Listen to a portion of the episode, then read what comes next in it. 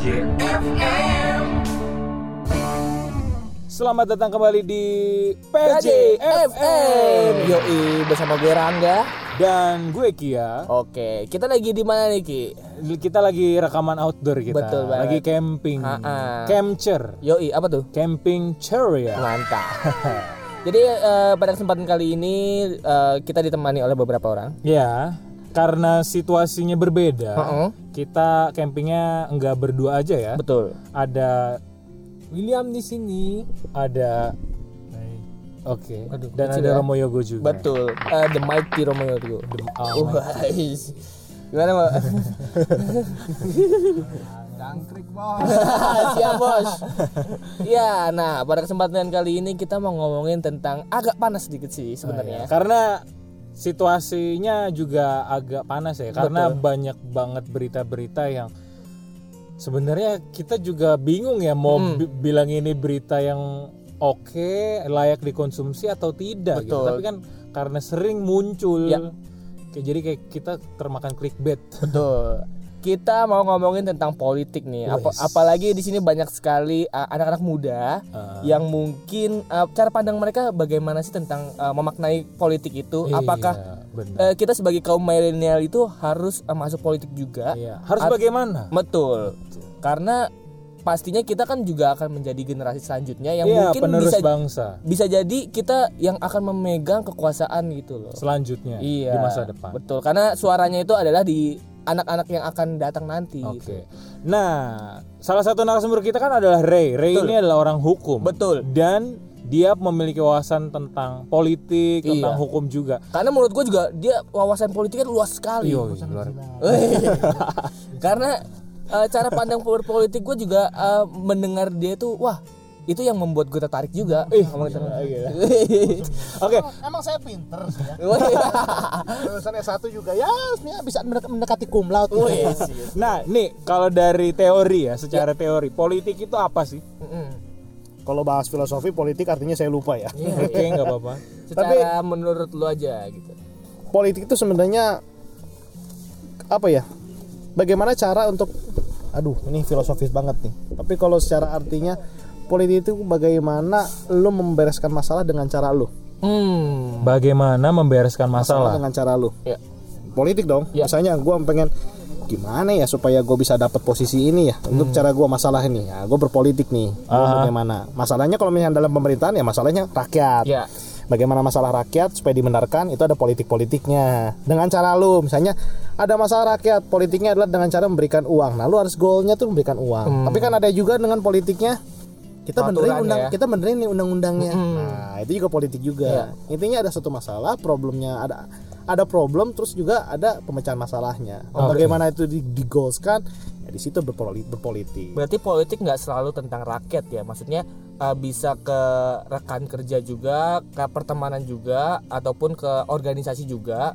Karena itu kan juga pasti ada tantangannya juga dong Ya. harusnya. Namun kebanyakan organisasi-organisasi ini ada kepentingannya mengatasnamakan rakyat. Ya. Nah, ini yang harus dicatat. Gitu. Nah, berarti kalau dari yang lu jelasin berarti unsur-unsur atau enggak hal-hal yang terdapat dalam politik itu satu rakyat Mm-mm. atau enggak? Kalau dalam pemerintahan. Iya, kalau dalam pemerintahan. Contoh deh, misalnya kita di organisasi, kita juga berpolitik sedikit banyak. Iya, Bagaimana kita anggota untuk, ya. Bagaimana kita untuk mencapaikan visi misi kita? Kita ada program satu tahun. Aha. Ini untuk kita kita aja, kita kita aja. Rakyatnya siapa nih? Rakyatnya anggota-anggota. Iya. Supaya kita goals gimana? Kita berpolitik, kita melobi lobi.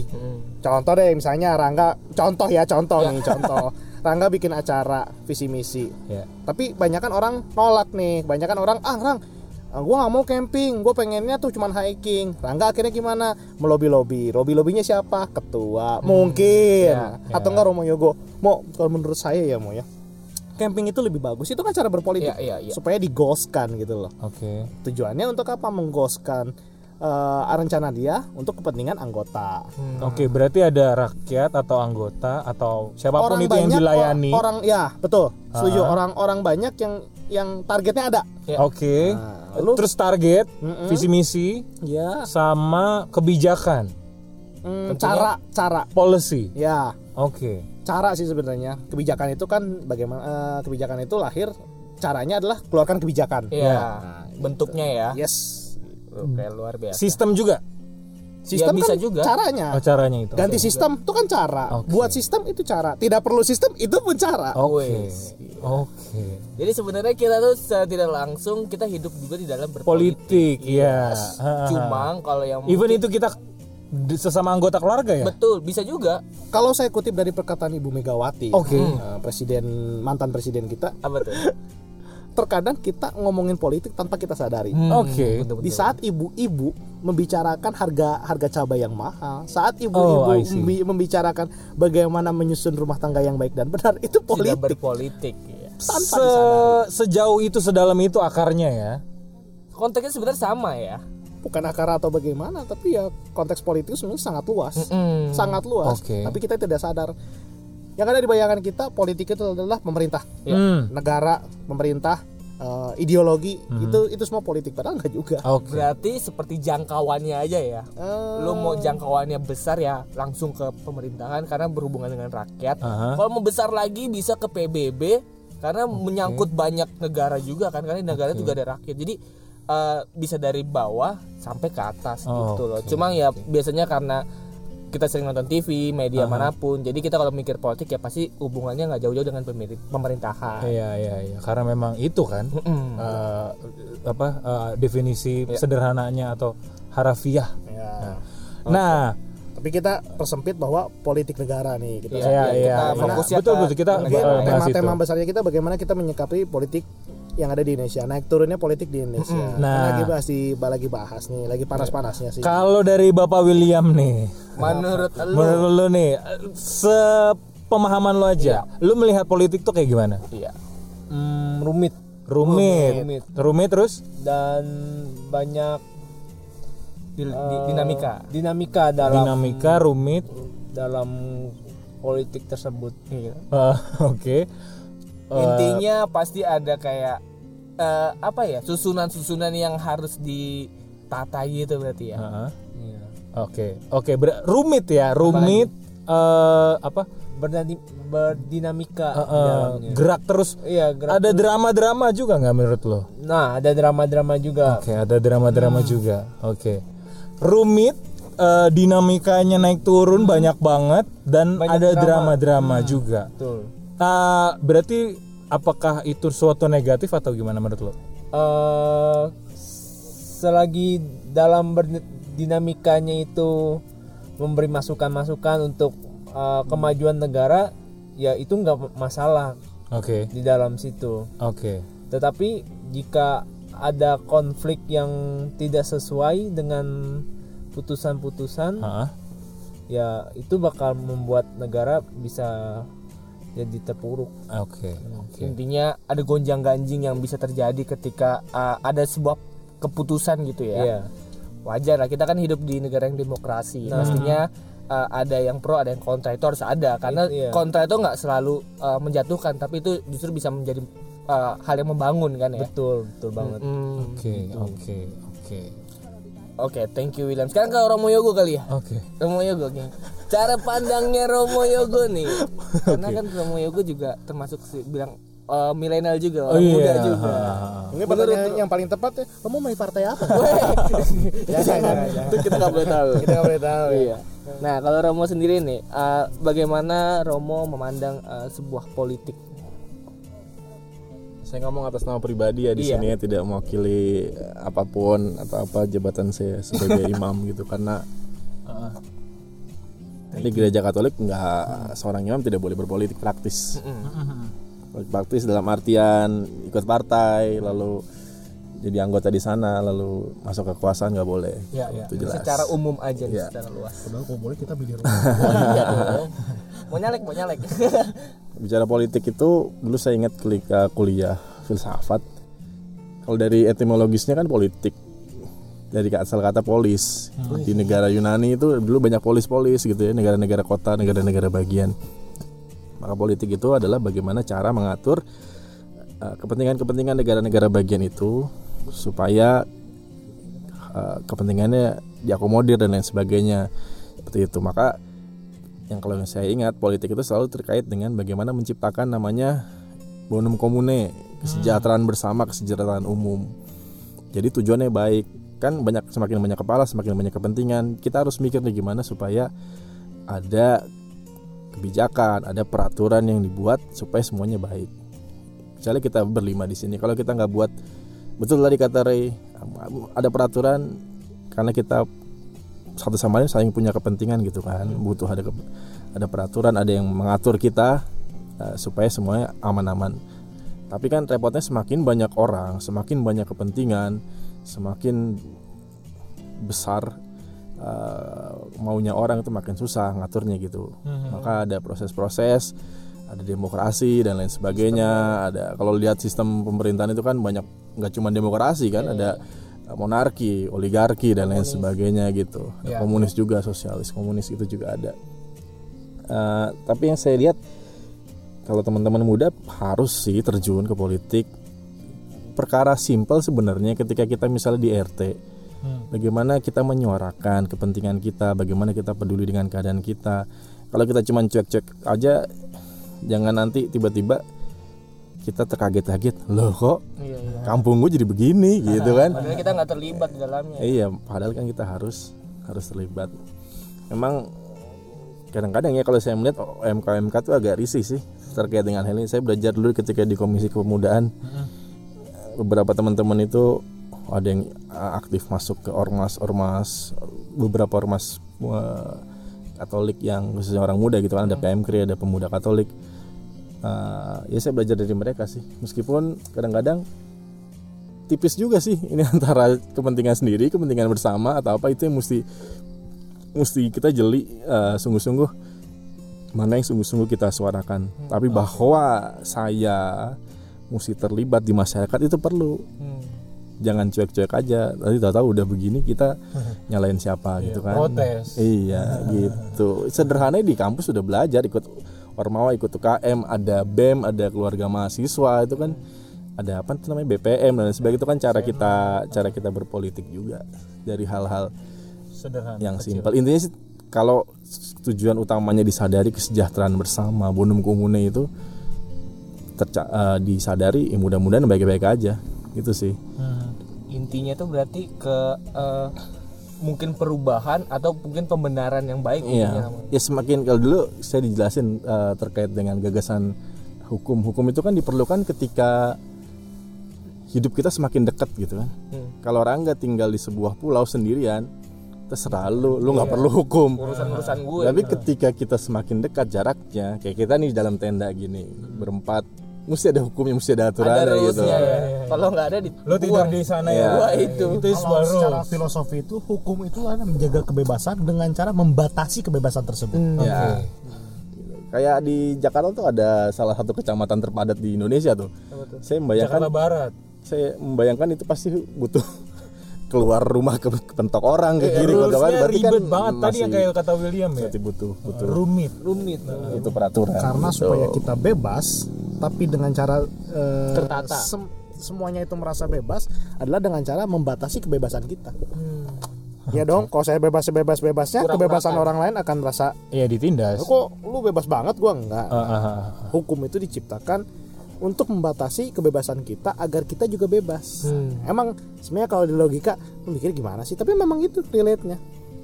jadi kalau orang nggak mau ini ya cari pulau beli tinggal sendiri udah Udah bebas. free Masuk aja hutan juga. Tapi itu pun tidak bebas bebas bebasnya. Iya, ada rulesnya. Silakan Rangga bebas hanya di pulau itu. Rulesnya kan tetap ada. Iya. Hukumnya tetap tapi ada. ketika misal di pulau itu si Rangga ketemu binatang Ya, itu urusan saya juga. itu terjadilah hukum rimba Wah, iya. anda nggak kuat anda dimakan sama binatangnya gitu kan Iya juga ya. Berat ya. Nah, tadi yang ter, yang gua tertarik tuh tadi kata Romo, kita orang muda sebaiknya bisa terlibat dalam politik. Nah, nyatanya apa yang kita lihat sekarang di Indonesia ini politiknya itu adalah politik yang membuat orang muda tuh males. Hmm. Tadi kata William rumit, banyak drama. Banyak sensasi Jadi kayak membuat stigma anak politik muda itu tuh jelek. Iya. Jadi membuat stigma yang politik itu jelek. Males lah. Bagaimana membangkitkan stigma itu menjadi lebih baik gitu. Iya. Maksudnya agar kita tuh kaum muda tuh mau ikut uh, Betul. terlibat gitu. Bahkan anak-anak kecil pun kalau ditanya cita-cita ada yang bilang jadi youtuber loh Iya. Bu- bukan jadi anggota DPR Presiden. presiden gitu maksudnya kalau menurut kalau menurut lu gimana Ray? Pertama kalau misalnya jadi youtuber pun lu bisa berpolitik. Hmm. Oke Banyak sekarang youtuber yang kerjaannya adalah mengkritik pemerintah. Oh iya betul. It's politik man, tapi Iya, dengan iya. cara yang berbeda. Ah. Lu kalau masuk lu kalau nggak harus dengan cara berpolitik tuh masuk anggota DPR nggak juga. Hmm. Jadi anggota pemerintah bukan berarti lu akan berpolitik 100%. Hmm. Yang pertama, politik itu adalah eh, di Indonesia terutamanya. Hmm. Suatu hal yang tidak akan pernah mati adalah isu politik. Iya. Coba saya pengen tanya, kapan Anda lihat berita dan tidak ada unsur politiknya? Oke. Sebutin satu hari tidak ada berita soal politik. Yang ada adalah satu kejadian yang terus diulang, diulang, diulang, diulang, diulang. Iya. Dan kebanyakan beritanya yang diulang-ulang-ulang adalah berita yang negatif. Nah, itulah stigma yang yang tertanam di kita bahwa lu masuk politik isinya hanya korupsi, kolusi, nepotisme, betul. hanya kepentingan pribadi bukan kepentingan rakyat, Iya. kepentingan diri sendiri, kepentingan golongan. Mm-mm. Pasti itu. Nah, itu stigma yang bagi gua ya mungkin emang sangat negatif banget lah. Yang kedua mungkin kita sebelum kita masuk ke politik kita juga harus sadar sama politik. Itu sama apa pun. Lu mau masuk eh, politik pemerintah, lu harus tahu dulu apa yang lu masukin. Misalnya kalau misalnya lu masuk dalam konteks pemerintah yang paling kecil lah RT atau RW, lu harus ngerti dulu, jangan asal ngomong. Itu dulu loh. Saya pengen eh, kampung saya ini eh, berubah. Ya lu harus ngerti problemnya apa. Lu mau, ber- mau ber- berpolitiknya bagaimana gitu loh. Jangan cuman lu nggak tahu apa-apa tapi lu masuk masuk masuk dalam eh, organisasi RT itu ti- tidak berbuat apa-apa. Itu lu berpolitik tapi hanya untuk kepentingan diri lu sendiri. Jadi RT mungkin gua dapat anggaran apa dana, dana, dana, dana bangun desa tapi masuk kantong gua. Itu lu berpolitik loh Oke. tapi secara negatif.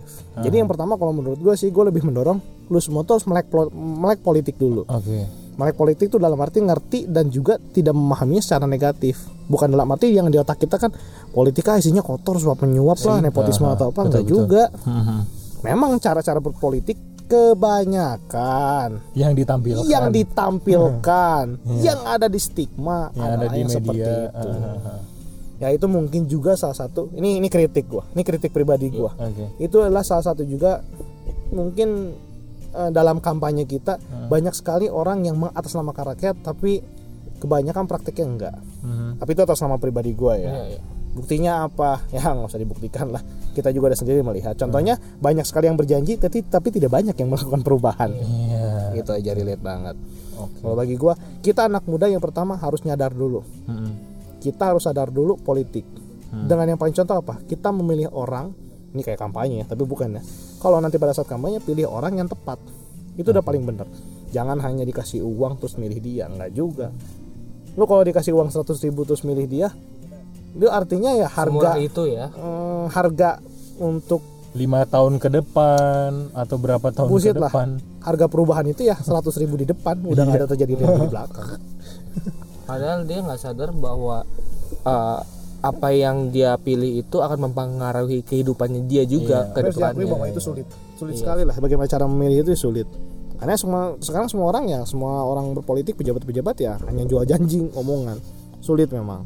Berarti eh, caranya kita lu berarti menurut yang gue tangkap tuh kita da- kita sadar dulu akan eh, kondisi politik dan kita juga harus memperkaya ilmu juga berarti ya untuk menyiapkan eh, diri kita untuk lebih pantas lagi gitu Ya, untuk satu ikut sisi yang pertama tidak dari melihat satunya tuh dalam dari perspektif media saja. Bagaimana mungkin agak dalam sih Itu makanya cara yang paling mudah Nah, sebenarnya. makanya kan mungkin ada ada kuliah soal politik sosial eh, apa sih kuliah-kuliah soal politik itu kan ada juga karena mempelajarinya gitu loh. Hal itu terjadi. Memang agak agak sulit lah untuk kita bisa mengerti 100% kok regulasinya seperti ini. Kadang-kadang kita mempertanyakan keputusan pemerintah yang bagi kita nggak relate sebenarnya nggak juga. Sebenarnya pemerintah lebih tahu apa yang kebutuhan kita tapi karena menurut kita itu bukan kepentingan kita kita merasa wah pemerintah nggak bener nih. Pemerintah gimana sih? Gitu loh. Itu agak sulit juga. Nah, uh, oke, thank you Kore. Kalau menurut William nih, William, gimana? Uh, gua nggak tahu sih sebenarnya kalau uh, cara pandang lu apakah penting atau enggak. Makanya gue tanya dulu, lu menurut lu penting gak sih orang muda itu masuk berpolitik dan gimana menyadari bahwa uh, orang yang punya stigma buruk te- terhadap kehidupan berpolitik itu dia mau ikut bertindak juga di kehidupan politik selanjutnya gitu Nah, kalau dari pendapat gua sendiri sih anak muda berpolitik tuh penting banget ya. Karena untuk berpolitik sendiri mesti dimulai dari dini, dari usia-usia kita muda ini. Kita harus berani memberi pendapat pada eh, pemerintah-pemerintah. Nah, eh, untuk apa tadi gak? Iya jadi gimana caranya menyadarkan orang muda ini Udah mulai ngantuk. padahal kita buat podcast ini di dalam tenda. Supaya ngantuk. Iya. Nah ya gimana caranya nih Cara- menurut lu uh, menyadarkan orang-orang muda mau nih Hmm. ikut berpolitik gitu? Mungkin eh, bisa dibikin politiknya itu eh, lebih asik lagi. Hmm, dengan cara-cara yang dengan cara-cara yang lebih seru lah. Iya. Hmm. Apalagi kayak sekarang banyak juga yang uh, berpolitik dengan humor juga Nah, ya. iya. mengkritik dengan hal-hal lucu. iya, jadi kayak ya membangkitkan oh ternyata nggak seberat itu loh. Iya. kadang kan kita gue nonton berita aja aduh udah capek sendiri gitu ya dengan kata-kata yang iya. Nah, jadi kayak kepikiran terus jadi males eh, kelihatan buat berpolitik. Tapi kalau dibawa dengan seru dengan humor juga, stand up atau atau yang lain itu mungkin bakal mengajak teman-teman yang muda untuk ikut berpartisipasi. Karena bahkan yang nggak tahu aja kalau misalnya dengar dengan hal-hal yang seru itu juga uh, lama-lama tahu gitu loh Iya. karena kan kita belajar itu kan bisa di mana aja. Jadi kalau mau belajar tentang hal politik itu juga bisa hal-hal yang uh, menurut kita itu hobi kita gitu. Salah satunya kayak stand up juga yang bilang tadi gitu. Oke, oke. Eh, nah nih, Ray, menurut lu politik di Indonesia ke depan akan seperti apa? wah itu tuh penting. At least ke lima tahun ke depan kali ya. Iya, iya. Karena lu apa lu tahu dan kita semua tahu lah kalau di media itu banyak banget berita-berita tentang politik juga, tentang drama-dramanya juga. ketebak nggak kalau Iya, maksudnya ini kan mereka-mereka juga kan yang yang punya apa dalam tanda kutip kewenangan atau enggak yang ngatur-ngatur itulah. Sebenarnya bakal mau apa seperti apa wajah politik ke depannya? sebenarnya gue perbaiki lah mungkin pertanyaannya Oke. politik tuh selalu dinamis tapi ya gitu-gitu aja Oh, gitu-gitunya ya apa hanya untuk kepentingan goalsnya apa? Dinamisnya caranya yang berbeda-beda. Jadi politik tuh ya dari dulu tuh ya dari zaman dulu ada namanya politik sampai sekarang itu ya politik kayak gitu doang. Mengejar kepentingan. Kepentingan siapa aja? Nah berapa banyak yang terlibat? Nah gitunya. Contoh dulu zaman dulu zaman sebelum kemerdekaan kita ada berapa partai politik Banyak. banyak. Semakin banyak semakin banyak. Sekarang berapa ada wah dulu dulu pernah sampai berapa sih? 50 berapa tuh? Haha. waktu zaman kita pemilu pertama kan tuh berapa partai? Tapi sekarang kan itu kan artinya ada keterwakilan. Partai itu kan partai masing-masing tuh tujuannya. Iya, iya. ada partai berbasis agama ada partai berbasis pekerjaan ada partai berbasis hobi. Loh ada lah. Itu partai. Partai itu kan menunjukkan keterwakilan. Hmm. nah itu kepentingan-kepentingan tuh. Nah tapi setelah itu kan regulasi dirubah lagi dipersempit lagi keterwakilannya diperluas lagi artinya keter- ke- keterwakilan diperluas lagi tapi diperluas dalam satu organisasi partai ini saja mewakili kita kita semua Oke. Nah, itu cara-caranya saja yang berbeda, tapi intinya tetap sama. Untuk ke depannya, kalau misalnya kebayang nggak ke siapa? Kebayangnya dalam apa dulu? Orang-orang yang kebayangnya akan menjadi pemimpin kita kebayang siapa aja. Oke. Cara-cara untuk eh, mendapatkan ininya kebayang. pendekatannya Mm-mm. Tapi kalau misalnya apakah nanti ada perubahan bahwa politik kita semakin lebih baik? Jujur saya nggak tahu. Karena yang dilihat nih ya, yang dilihat itu orang-orang yang dalam politik hanya itu, itu aja. Nah, mungkin makanya kita peran anak muda walaupun kita mungkin tidak atau belum dalam posisi dalam pemerintahan ataupun dalam eh, legislatif, ya kita harus tetap melek Hmm. eh, waktu pada zaman dahulu politik kita pada zaman orde baru Ya. kita pun kan bukan orang yang selalu dalam pemerintahan. Tapi siapa yang bisa menurunkan orde baru adalah para mahasiswa, Mahasiswa. dan juga rakyat yang mereka sadar akan politik gitu loh. Iya. mereka tuh geram juga ya. geram dengan ada yang ada yang salah dalam politik ini akhirnya mereka sadar akhirnya mereka berjuang memperjuangkan suaranya. Itu politik bagi saya. Oke. itu makanya kan disebut reformasi. Nah, reformasi itu adalah suatu hal yang pembaruan ya. pembaruan yang baru. Nah dalam bidang politik. Setelah dari itu kan bergeser banyak sekali pergeseran pastinya tata cara sekali ya. tata cara kepemimpinan walaupun yang inti-intinya kayak ideologi ataupun tetap itu Oke, berarti bakal tetap sama aja, tapi wajahnya kayak apa kita nggak bakal tahu juga. tapi mulai kelihatan sedikit yang bisa Iya, menerka-nerka ya Iya, menerka-nerka prediksi. politik Jaya, jaya, jaya. politik bisa berubah dengan cara kita tidak bodoh amat. Semakin banyak orang yang bodoh amat, politik tidak akan semakin berubah, malah akan semakin berbahaya. Karena orang yang dalam berpolitik yang tujuannya negatif, dia akan merasa semakin tidak diawasi. Nah, itu yang paling bahaya. Semakin difasilitasi. Mungkin bagi bagi kalian, ah, siapalah saya orang Ya, ini. bener. Tapi siapalah saya itu dikalikan dengan 10.000 orang atau kita kan kurang lebih ada 200 juta penduduk Indonesia Iya. kurang lebih ya nggak tahu pastinya di saat 200 juta itu masing-masing ngomong siapalah saya tapi bersuara nah di situlah suara gelombang itu akan sangat berbahaya Oke. Oke. eh kalau kita kan juga tadi ngomongin tentang nggak jauh-jauh sama kaum muda nih gue lebih ke Romo ya gue Tadi sama aja deh. oh iya ya.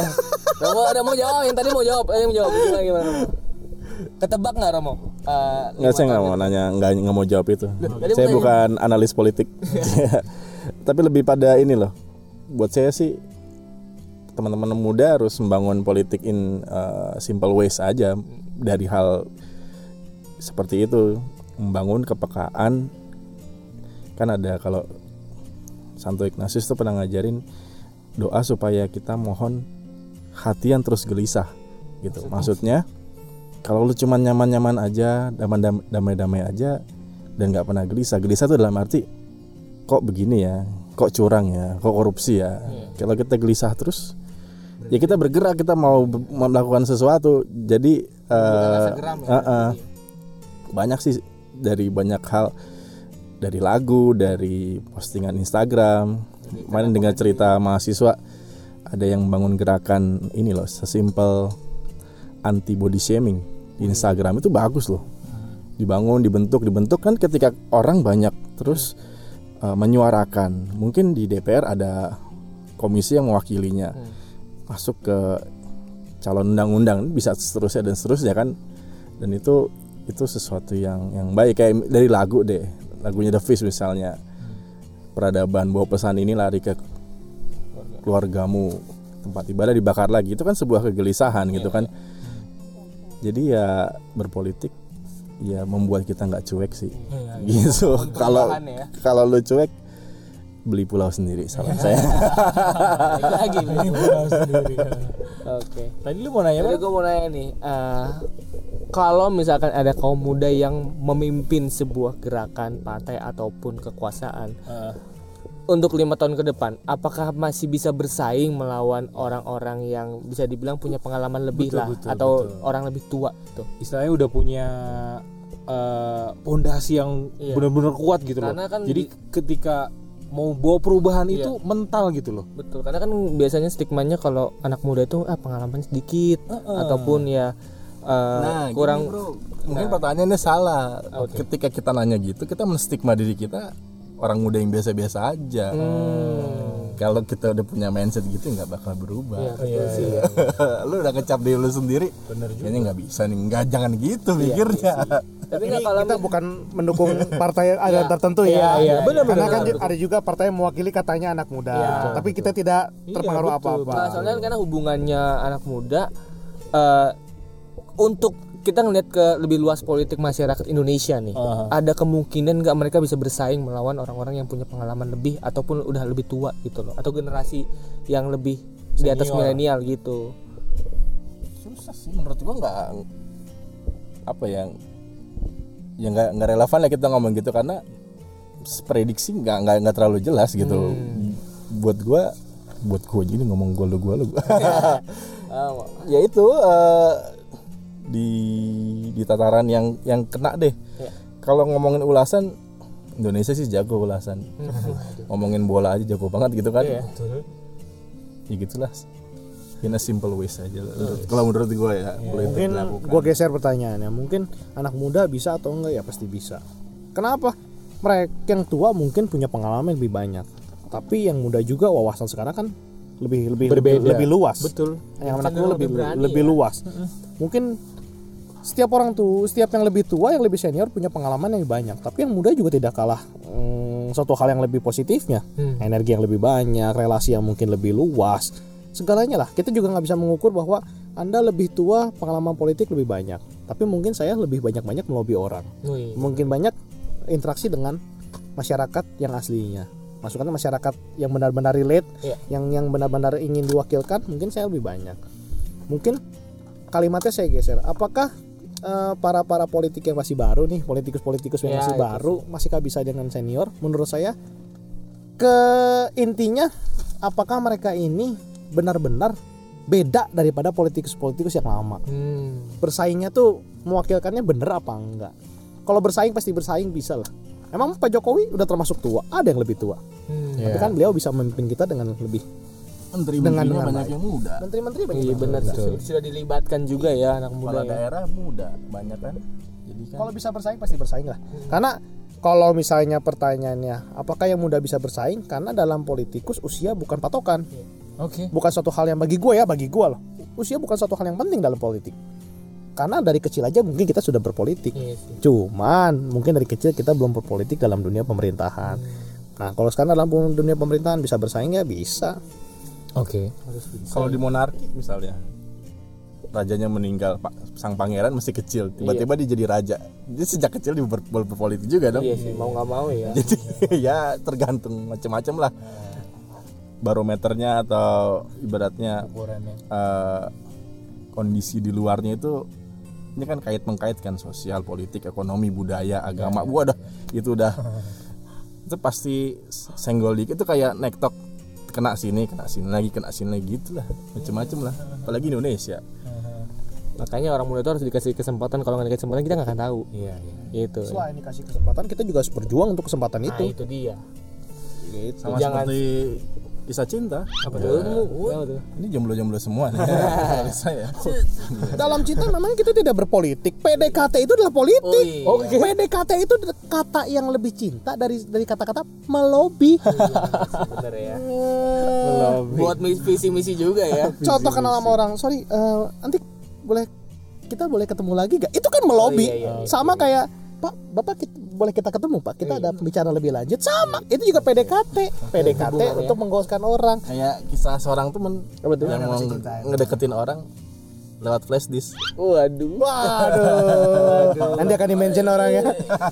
oke oke saya saya juga tidak tahu. saya tidak mengerti Tapi menarik PDKT sepertinya. itu melobi. Menarik sepertinya.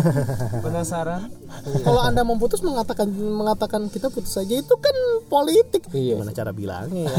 Terus dengan cara kata-kata manis dulu. Nah, sebenarnya kamu baik, bahkan kamu itu terlalu baik buat aku. Itu kata-kata politis tau gak sebenarnya? Baik lagi ya tinggal targetnya aja mau berapa orang, berapa banyak dan siapa aja gitu. Oke, jadi luar intinya biasa ya. apa kesimpulannya nih ya kalau bisa menarik kesimpulan dari apa yang sudah kita Gua obrolkan gua nih kasih kesimpulan. Yang Oke. Pertama, anak muda itu jangan anti banget sama politik. oke Anti sama orang yang tujuannya jelek di politik. oke Koruptor, silakan anti orangnya. Anti orangnya dan juga mungkin anti kelakuannya. Hmm. tapi jangan anti politiknya di saat di saat di saat mungkin ada satu oknum dua pejabat dalam partai itu ya silakan anda judge bahwa perlakuan korupsi adalah satu yang negatif tapi jangan anda menjudge bahwa ah udahlah masuk politik isinya korupsi semua. Enggak juga. Iya. Karena kita tanpa politik pun negara ini juga nggak bakal jalan. DPR itu karena DPR itu kan sistem keterwakilan kita. Makanya wakil-wakil rakyat makanya disebut adalah bahwa kita memilih orang untuk mewakilkan suara kita dalam legislatif. Yang nantinya juga legislatif itu akan berkolaborasi dengan pemerintah untuk menciptakan nih suara-suara rakyat nih. Iya, iya, iya. Lalu Anda negara, ayo kita bikin aturan yang nantinya akan sebisa mungkin eh, mengakomodir kebutuhan mayoritas rakyat gitu. Tapi apakah dalam keputusan itu nantinya ada yang pro dan kontra? Itu Sekarang ya, tahu. 200 juta kepala gitu loh. Apakah bisa semuanya positif iya, semua? Nah, itulah paling yang harus yang mewakili paling banyak lah ya. ataupun kalau misalnya yang satu dirugikan, bagaimana cara untuk eh, tidak membuat yang yang rugi ini menjadi sangat tidak diuntungkan. Penanggulangannya. Penanggulangan betul sekali penanggulangan. luar biasa luar biasa Jangan Kesimpulannya- anti dengan politik, tapi iya, iya. antilah dengan politik kotor. Wah, itu dia itu itu harus lah ya. senang ya kalau misalnya host tidak memberikan kesimpulan. Iya betul ya. Karena kita eh, narasumber hari ini tuh luar biasa. Luar biasa. Semua punya jawaban-jawaban yang mantap-mantap betul. Mungkin disclaimer di sini kita berbicara untuk pribadi, Iya, tidak betul, menyangkutkan betul. kepada organisasi, partai politik, subjek orang ataupun segala hal yang terkait kita tidak dibayar, tidak disuruh, tidak apa pun. Itu ke- murni cara pandang kita. cara pandang kita dan ini bagaimana sebagai cara kita muda ya. Melihatnya. iya oke berarti ini masalah setuju nggak setuju itu baik lagi untuk orang itunya sendiri ya untuk teman-teman muda setuju, kalau ini ya dijawab lagi lah ya. Jangan sampai nanti kena undang-undang ITE ya. gitu. itu dia Nah, ini untuk teman-teman muda yang mungkin punya cita-cita terjun ke dunia politik, memberikan perubahan seperti kata Romo Yogo tadi, terjun lah terjunlah dengan uh, in a simple way. Wih, Wih. gitu. Walaupun rumit, tapi coba bawa dengan yang simple, tahu inti nilai politik In itu. a simple way and a good reason. Itu Yes, dia. itu dia. Betul. intinya pokoknya membawa perubahan yang lebih baik Iya. pokoknya itu juga sebenarnya jargon semua Partai. partai atau calon ya tapi Iya, iya. Eh memang itu dan jangan mikirnya ke mana-mana lagi Oke. Oke itu aja. Eh, terima kasih buat pendengar PAJM dan Corey William dan Romo Yogo atas eh, pandangan-pandangannya. Obrolan-obrolannya. Betul asik. mengenai politik sebagai orang muda. Betul. Semoga para pendengar juga eh, bisa memaknai dari eh, Sisi positif. betul dan juga bisa bermanfaat bagi kita semua. Oke. Betul. Kami pamit sampai jumpa di konten-konten PAJFM selanjutnya. Bye bye. Dadah.